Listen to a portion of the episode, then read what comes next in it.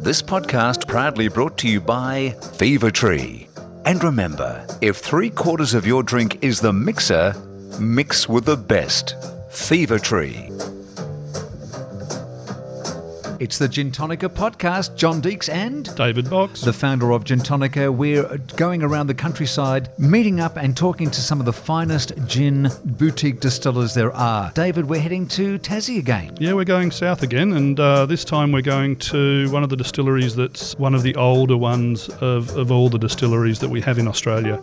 And who are we speaking to? We'll be speaking to William McHenry. Well, let's get William on the line right now. William, how are you? David, good, thank you. Hiya, William. It's John Deeks here as well, and you're on the air with the Gin Tonica podcast. And uh, thank you very much for giving up some time.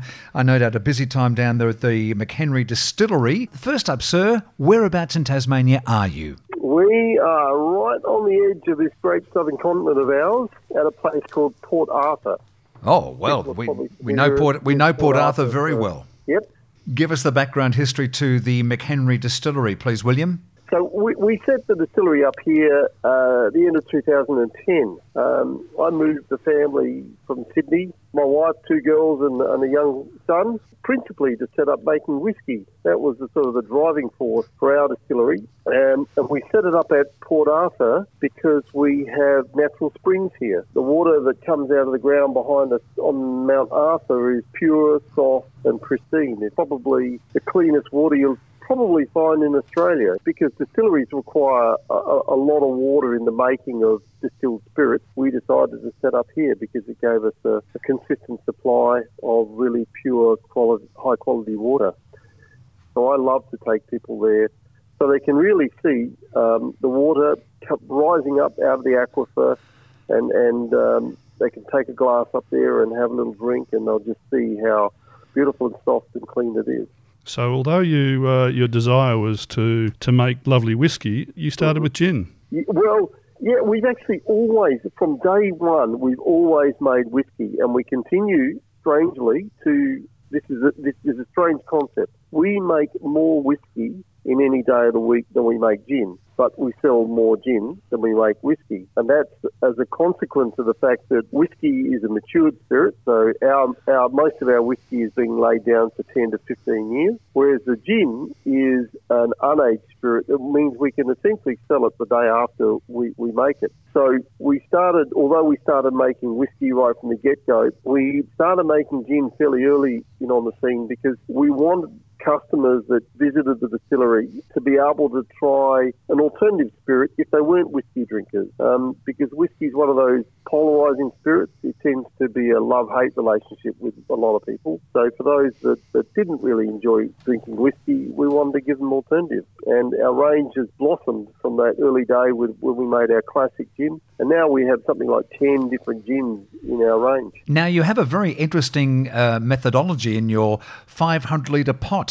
Tell me about that still. We've got three stills now, two copper stills, which we tend to use for the whiskey. We've got a 500 litre copper pot still with a what's called a three plate column, which we use for big runs of gin. And we've also got a 200 litre stainless steel six plate column still for making small runs of gin. Um, so we're sort of fairly versatile in our setup. The the copper pot still is basically in a in a, a, a bath so we heat it up so all sides of the still are heated gently, and that means we can control the temperature very, very precisely. And that's pretty important when you're making gin because you're putting, you know, what are delicate aromatics, uh, botanicals, seeds, sometimes flowers, um, peels inside the still, and you want to capture all the flavours from those particular aromatics. And if you have a still where you can't control the temperature very precisely, you can burn or lose some of those flavours. So our still is designed specifically for us to be able to extract the best of all the botanicals we use. And that's a uh, it's a local still. Yes, we, we like to go local with everything we do, David. Peter Bailly is one of the leading makers of uh, uh, stills in Australia here. So he made our first one back in 2010. He's followed up with another one um, in 2005, and we're actually getting him to quote on a, yet another one uh, next year, all things being favourable. So as as as a distillery that opened up in 2010, you'd Mm-hmm. be in probably the first dozen gin distilleries in Australia. Yeah, so we were there very early in on the scene, and, and now the whole gin scene has, has sort of exploded. You know, there's just a you know cornucopia of different styles and, and places where gin is made. William, if someone was going to ask you the point of difference with McHenry Distillery, what would you tell them?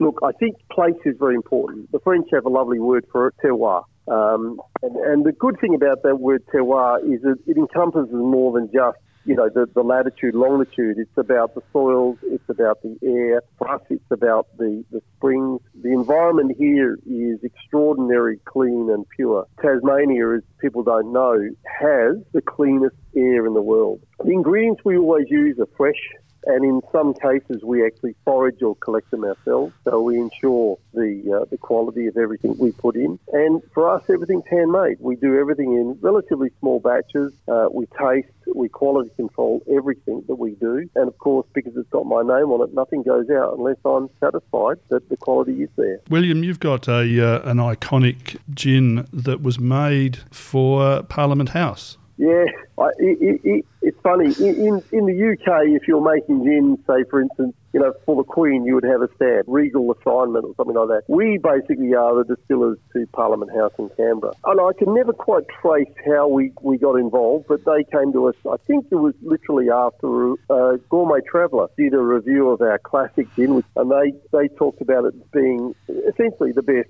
classic made gin in Australia. And and uh, someone in, in Parliament House must have been reading Gourmet Traveller and got onto us and asked them if we could make them a gin. So we collaborated over the space of a, probably six or eight months, and we designed a really quintessentially Australian gin for them. What does it taste of? It's taste of Australia. What we use is botanicals from every state and territory wow. around this glorious country. So what we're trying to do is combine some of these great bush foods, these these lovely botanicals and plants that we have in Australia, combined together with juniper to make what we think is, is essentially the, the, the flavour of Australia in a gin. We also now use it really as our as our flagship gin for around the world because, you know, if you're in, in London, uh, they've got a plethora of different style London dry gins. You know, what they want for an Australian gin is something that brings with it some of the Sure. uniqueness of Australia. We've now got inquiries out of the US, Japan, Italy, France, um, literally for this particular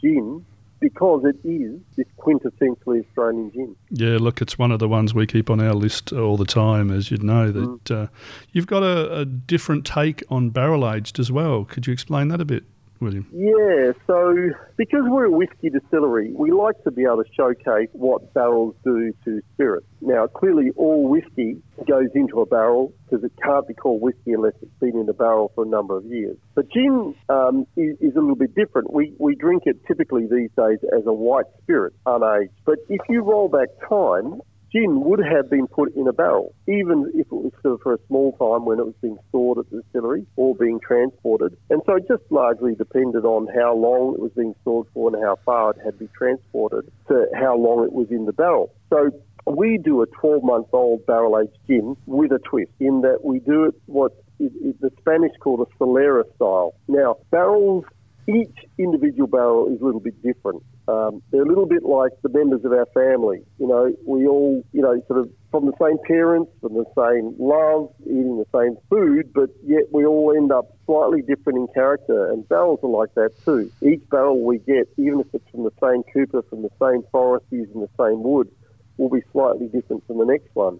So to remove any differences between the aged spirit, what we do is we move it from barrel to barrel. And effectively we've got 24 barrels in the Solera and that we move half the spirit in each barrel to the next one each month. So over the span of that 12 months, the spirit moves through 12 barrels and it gets all that sort of lovely sort of flavours from each of those individual barrels. So they all have their own little sort of fingerprint on the outcome. And it does mean that at the end of that 12 months, it's a really consistent uh, uh, product that you can basically buy one year and know that if you if you drink that bottle and come back next year, it'll be fairly much the same. And uh, I can bear witness to that, William, because that is one of the smoothest barrel aged gins you can get in the country.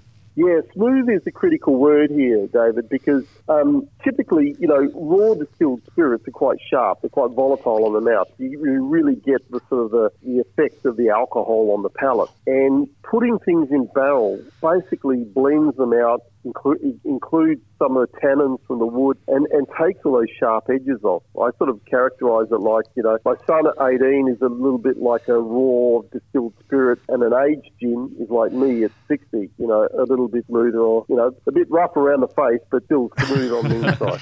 One of the gins that I also love, produced by your good self, is the sloe mm-hmm. gin. Tell us about that. Yeah, so Sloe Gin was started out actually as an attempt to sort of reconnect with my teenage children. When I grew up, we lived in the Adelaide Hills, and um, I used to love going out foraging with the parents for blackberries. Because the gin was sort of proving pretty popular, I was looking at different styles of, of gins, and, and a very popular style of gin is a sloe gin. Now, it's a it's a funny spelt word. It's S L O E. It's uh, made from a, a thing called a, a sloeberry, which is an ancient sort of plum. And I'd heard they grow wild in Tasmania, but I brought here when the first settlers came 200 years ago. And I thought I'd take my children out. We could have a picnic. We can see a bit of Tasmania. We can forage for sloeberries, and you know, I'll reconnect, and also I'll get some sloeberries at the outcome. Anyway, I couldn't get them out of bed. You know, teenagers being teenagers. So I ended up going on my own, and I had a lovely day, and I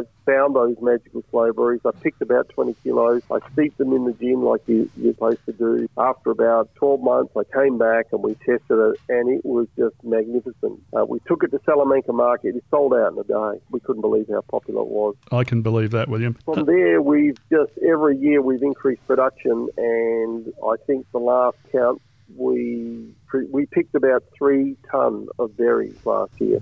They're all hand picked by ourselves at the distillery. We go out and we go into the countryside. We effectively close the distillery down while we're going out and picking these berries.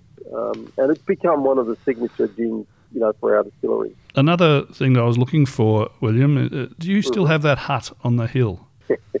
effectively a bothy, we call it. It's like a shepherd's hut. It, it sits in the landscape so perfectly. It's a classic little hut that people can come and stay in if they want to. The view from this hut, this is one of the most idyllic places you could ever yeah. imagine staying at. There's one other thing that I have to mention to everyone. Um, I have I owe a great debt to William. It was September the 30th, 2017, that I was sitting with William in his tasting rooms. Yes. I was thinking about doing an advent calendar, and uh, William challenged. I said, "Look, it's too late. It's September the thirtieth. They've got to all be done and, and for sale in November. It's impossible." And William said to me, he probably doesn't remember it. He said to me, "Go on, you can do it. Go for it." William encouraged me to do the first advent calendar. Good on you, William. Oh, look, you know, I love the idea that people are, are, stretching out on their own. You know, I shook off the big corporate suit and tie, you know, sort of 10 years ago and never looked back. And so when people come to me with ideas and dreams, I just say, yeah, look, give it a go, really. Just give it a go. Do you do tours? Yes, we, we love doing tours. We've got uh, a really vibrant, functional distillery here so people can come up and, and see the working brewery. To, to make whiskey, we have to brew so we make beer. We've got the three stills, and they're generally working every day. We've got an underground vault where we put the uh, the barrel aged gin now, so you can actually walk into a little cavern, a cave in the mountain we, we, we reside on, and you can come and sample the, the product out of the, the Solera and really understand the technical aspects about making a Solera style gin. And have a glass of that beautiful spring water. Oh, yeah, you must do that. We do encourage our podcast listeners to go to the mchenrydistillery.com.au website. Everything is there you'd possibly want to know. And you are a wonderful advocate for your, not only for Tasmania, but also for this wonderful craft. And if you're Thank in Hobart, you. there's also the Salamanca Market. William has a, uh, a store in, in the harbour there on one of the wharves. Yes, in Brook Street Pier. Take care, William, and uh, thank you so much for giving up your time today. Thank you. And if I can say to your listeners, may the road rise up to meet you. May the wind be always at your back. May the sunshine warm upon your face and rain fall soft upon your field till we meet again. Thanks, William. Cheers. What a wonderful man. He, he, uh, William and his wife, uh, oh. uh, the family are fantastic. I mean, They're so generous. That does sound a fabulous uh, gin that he talked about. The uh, the multi-layered. Oh, they have so many gins. They've got a butterfly gin, like um, not too dissimilar to the ink gin, yeah. Uh, a blue gin that turns a different colour, and his range is fantastic. Stay with us. Next, we head back to Tasmania to meet one of the true characters and masters in the distilling world. For a break. And another interesting gin fact right out of the box. Hey, David? John, I want to refer to someone that's mentioned in my book a lot. He's got so much character, so much colour. That's Robert Cooper. Uh, some of the small facts of this big man are that he was an original shareholder in the Bank of New South Wales, now Westpac. He became one of the richest men in the colony. He has one of the greatest stately homes that exists, still exists in Australia in Sydney, and he sired approximately 30 children. I'm not sure whether the 30 children has any relation to his relaxed attitude after a few gins, but read the book and find out. Welcome back to the Gin Tonica podcast. It's me, John Deeks, and David Box, the founder of Gin Tonica. Hello, David. Hello, John. Busy times down there at Gin Tonica. Yeah, we've got a lot happening. We're already preparing so many new packs. It's amazing. As more gins that come on the market, more packs. Well, you, you are the, the great promoter of Australian craft gin. I think today we're travelling to Tassie, are we not? Yeah, we're going south to the Apple Isle and talking to a really small boutique distiller there. It's called Non Such Distillers, and it's a family owned and operated distillery established by Rex back in 2015. Yeah, Rex is also loves his whiskey, so he's been um, quite successful in, in the specialty gins he makes. He's also got a couple of products using sloes, the uh, the English. That's uh, not S L O W. No, that's S L O E from the Blackthorn plant. Uh-huh. Yeah, that's a traditional um, gin made, especially around Christmas time in England, but we'll we'll drink it any time here in Australia. Well, let's uh, get uh, Rex Burdon, one of the uh, founders of uh, Nonesuch Distillery, on the line in Tasmania. G'day, Rex. How are you? Good, very Oh, well. we're, we're here with John Deeks and myself. What's Annette doing at the moment? John, at the moment, she's uh, unpacking about 40 odd boxes of goodies that we've finally moved down from uh, Brisbane. Most of it is things that I think we were glad to leave behind, really. I, I didn't know your connection with Brisbane, Rex. All I've known as, as you as a Hobartian. Uh, no, I've been around a little bit, Gobber. I- I've been chased out of most states. so, why did you settle in Tasmania, Rex, to start Nonesuch Distillery? Well, again, it's part of the uh, family history that uh, one of the uh, ancestors, not on my father's side, which uh, has its fair sprinkling of convicts, but my mother's side of the family, and uh, especially her mother's line, uh, were the exact opposite. They were the sort of people who wouldn't have uh, ever thought that they would have you know, a conversation with a convict, let alone see you know one of their descendants marry one or marry the descendant of one. when they settled in Tasmania, the free settler side, they named the uh, the farm they settled on uh, Nonsuch. It was named after Henry VIII's amazing castle, evidently, which no longer exists. I believe uh, he bequeathed it to a mistress, and she lost it in a poker game, and eventually it was burned to the ground. That's another Yeah, story. they named it, yeah, they named it after after that, which was obviously something they'd seen or was close to where they came from. And I wasn't going to use the name. I we used to drive past the place when we were kids, and I often thought, what a strange name for a farm. But then uh, I was reading uh, the war diaries of uh, Sir Ian Hamilton uh, and his time at Gallipoli, and I thought if I finish this book, I can actually detest him even more than I do now. So I waded through, and sure enough, at one point he described Lord Kitchener as a real nonesuch, and I thought, gee, there's that farm name. I better have a look and see what it means. And it's no longer in, in common use, or at least not in the UK, but it is in the US, and it means a person or a thing without equal. And I thought, geez, well, that's what we want to make, a spirit without equal. So yeah, let's use the name. It's got a family connection, and it means what we want it to mean. Just give me an idea of uh, where the distillery is in Tasmania. Okay, you land at Hobart Airport. Uh, head out onto the highway as if you were going to Port Arthur, and the first town you come to is one of Tasmania's oldest towns called Sorell, and you head on through there and down toward Port Arthur, and we're about two and a half minutes from the township of Sorell. So next little little village, I suppose, is called Forcett, and technically that's where we are. So you started by making a Tasmanian dry gin? We did.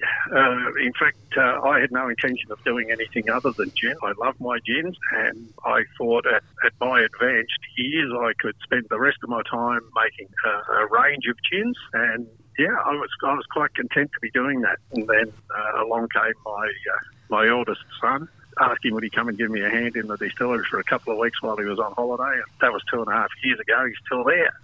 You, you couldn't kick him out? Yeah. Uh, no, mate, no. I think he, uh, I think he thinks he's running the show at the moment, and given that he's a lot younger and fitter and works harder than me, I'm, I'm happy to let him think that. So after the Tasmanian dry gin, you had a go at using sloes. Yeah, in fact, it was probably even a line ball event um, when I decided to, to start this distillery, and I, I'm not sure that I actually made a decision. I was having a, a nice little chat to Bill Lark, who's considered to be the godfather of Australian distilling, having got the first license to make craft gin, uh, craft spirit in Australia. And Bill asked me, I'd taken a redundancy, and uh, Bill said, yeah, what are you going to do? And I had really no idea. So he suggested to me that I was going to make gin on the basis that if no one else wanted to buy it, I'd certainly enjoy it myself. Bill was Bill was so passionate about the whole industry. Before I knew kind of what was happening, I was ordering a still. And we were working up gin recipes, and uh, one of the very first things he said to me was, you love your sloe gin. And uh, I said, yeah, but I've, I've gone off it a bit. You know, it evolved over time to become this very sweet, syrupy uh, product. And to be quite honest, it's not the way it should be. And I don't enjoy it as much. And he said, well, there's the answer. You're going to make a sloe gin that the, that the world wants because it's the, the old style recipe. And uh, so it was always going to be one of our key products. And we fiddled around for a long time talking to people in the UK who made sloe gin for county fairs and that sort of thing. I didn't want to talk to big distilleries because, as I said, I, I think they've made a mess of it. So yeah, we uh, we always had the sloe gin on the horizon, but underlying that was the the fact that you can't make a good sloe gin unless you make an exceptionally good dry gin. There's there's a school of thought amongst people that don't know any better that um, you can use any old gin, go down to Aldi, grab a two litre bottle of their cheapest dry gin and pop some sloes in it and, you know, bingo, you've got sloe gin. But it's like anything, the, the quality relies on the passion, it, it relies on getting good fruit, it relies on having a good gin. Just for those uninitiated like Sure. myself, what is sloe? Sloe is one of the oldest stone fruits on the planet. Been around since the time of the uh, the Egyptians.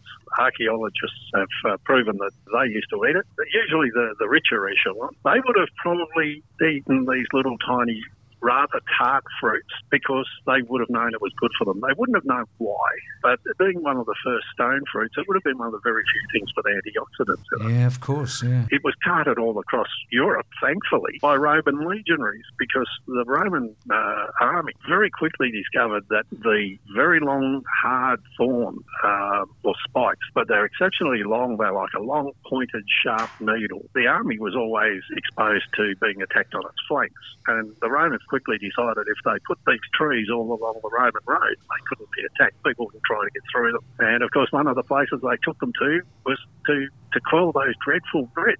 Britain's got hedgerow after hedgerow after hedgerow along old country roads and hmm. Roman roads. Tell me about the malt. The sloe malt, Yes, Yeah, tell me this- about the sloe malt. John won't be surprised, Rex, that I say All right. it's one of my favourites. Because apparently I have a lot of favourites, but the sloe malt is one that sits on my bar all the time. it, it's a bit like me, mate. My favourite is always the one I've got in my hand. The sloe malt, again, uh, having having a nice long lunch, we'd actually been trying some of the very first vats of, of sloe gin uh, to see how they were coming along and uh, how long we might leave them and, and all those wonderful things. And uh, again with Bill Lark, and we were talking about all kinds of gins, and he looked at me and said, Rex, there's something you're not telling me. And I said, gee, I think he's got me. I'm a, I'm a dreadful liar at the, at the best of times. And he said, what are you developing? And I said, well, I've taken some of the sloes and we've made some new make whiskey spirit, which if we put it in a wooden barrel and let it mature, we could sell as a single malt whiskey. But I don't want to do that, Bill. I want to see how these sloes work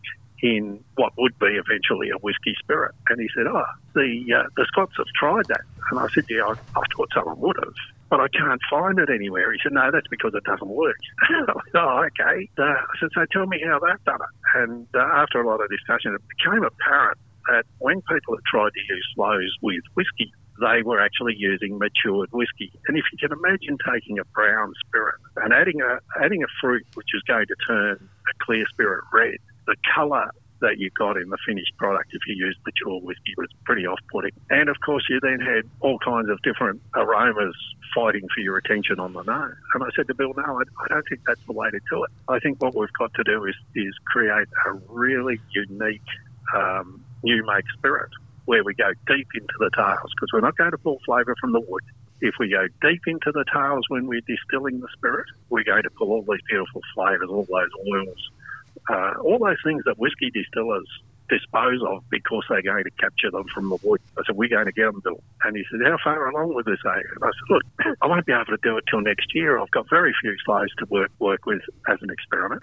Uh, need to get sloe gin onto the market in quantity as quickly as we can. So my little still is going to be working hard making gin. And uh, he said, well, I can't wait till next year. I said, there's no choice. And uh, he said, yes, there is because I own a big still. And I thought, of course you do. and he said, so meet me tomorrow. We're going to go out to Lark Distillery. You're going to use the still and you're going to make the spirit because I really want to try this. So off we went. We did exactly what we wanted to do. We followed our own gut feeling about the product and mate, it just walks out the door. We can't make enough of the stuff. Now, Rex, you've moved on to whiskey. I saw uh, that you had, was it the first batch or the second recently? There's a few whiskey releases happen now. That is really down to Chris. Who's Chris? Uh, he's my son, the oldest son. Ah, okay. So from the moment he joined me, he said, Dad, we should be making whiskey. And I thought, well, that's okay for you, but I'm too old to be hurling whiskey barrels around. And, but he persisted and he eventually wore me down. And I said, look, if you want to, uh, to make some whiskey, uh, that's fine, just as long as you don't interrupt my production um, go for it. So uh, his passion is for that brown spirit. But one of the things he did convince me to do was again looking to create a unique spirit.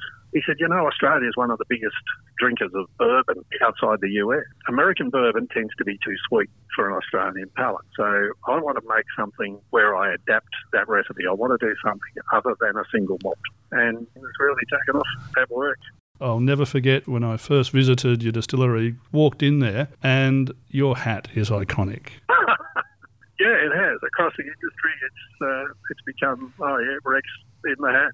You it's uh, it's amazing how little things like that work. You're a very welcoming man, Rex, and it's great to visit. You can get your uh, whiskey, gin, low uh, malt, and uh, sloe gin on the website. Yeah. Yeah, absolutely. nonesuchdistillery.com.au. That's the one. Uh, look, we might even put something uh, nice together for the listeners to this little interview. What's a good code? Convict. Yeah, look, if we have convict, that'll do. Uh, if anyone orders online and they use that code, then we'll give them fifteen percent off. If you go onto nonesuchdistillery.com.au and you are ordering, make sure you say the word convict and you will get an extra discount on whatever your orders are. That is sensational, Rex. No problem, guys. Happy to chat anytime. Take care, my friend. Yes, mate. No problem at all. Cheers. Bye Thanks, now. Rex. Bye.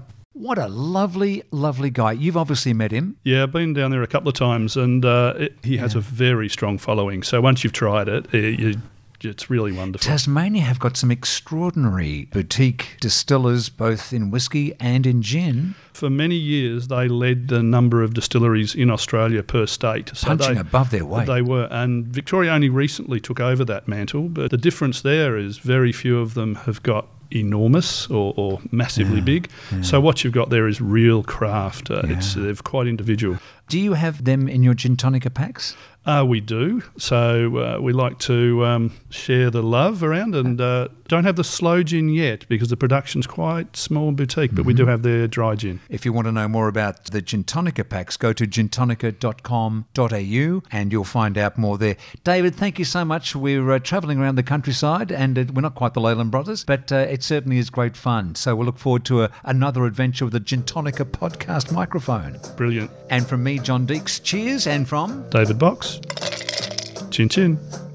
This podcast was proudly brought to you by Fever Tree. And remember, if three quarters of your drink is the mixer, mix with the best. Fever Tree.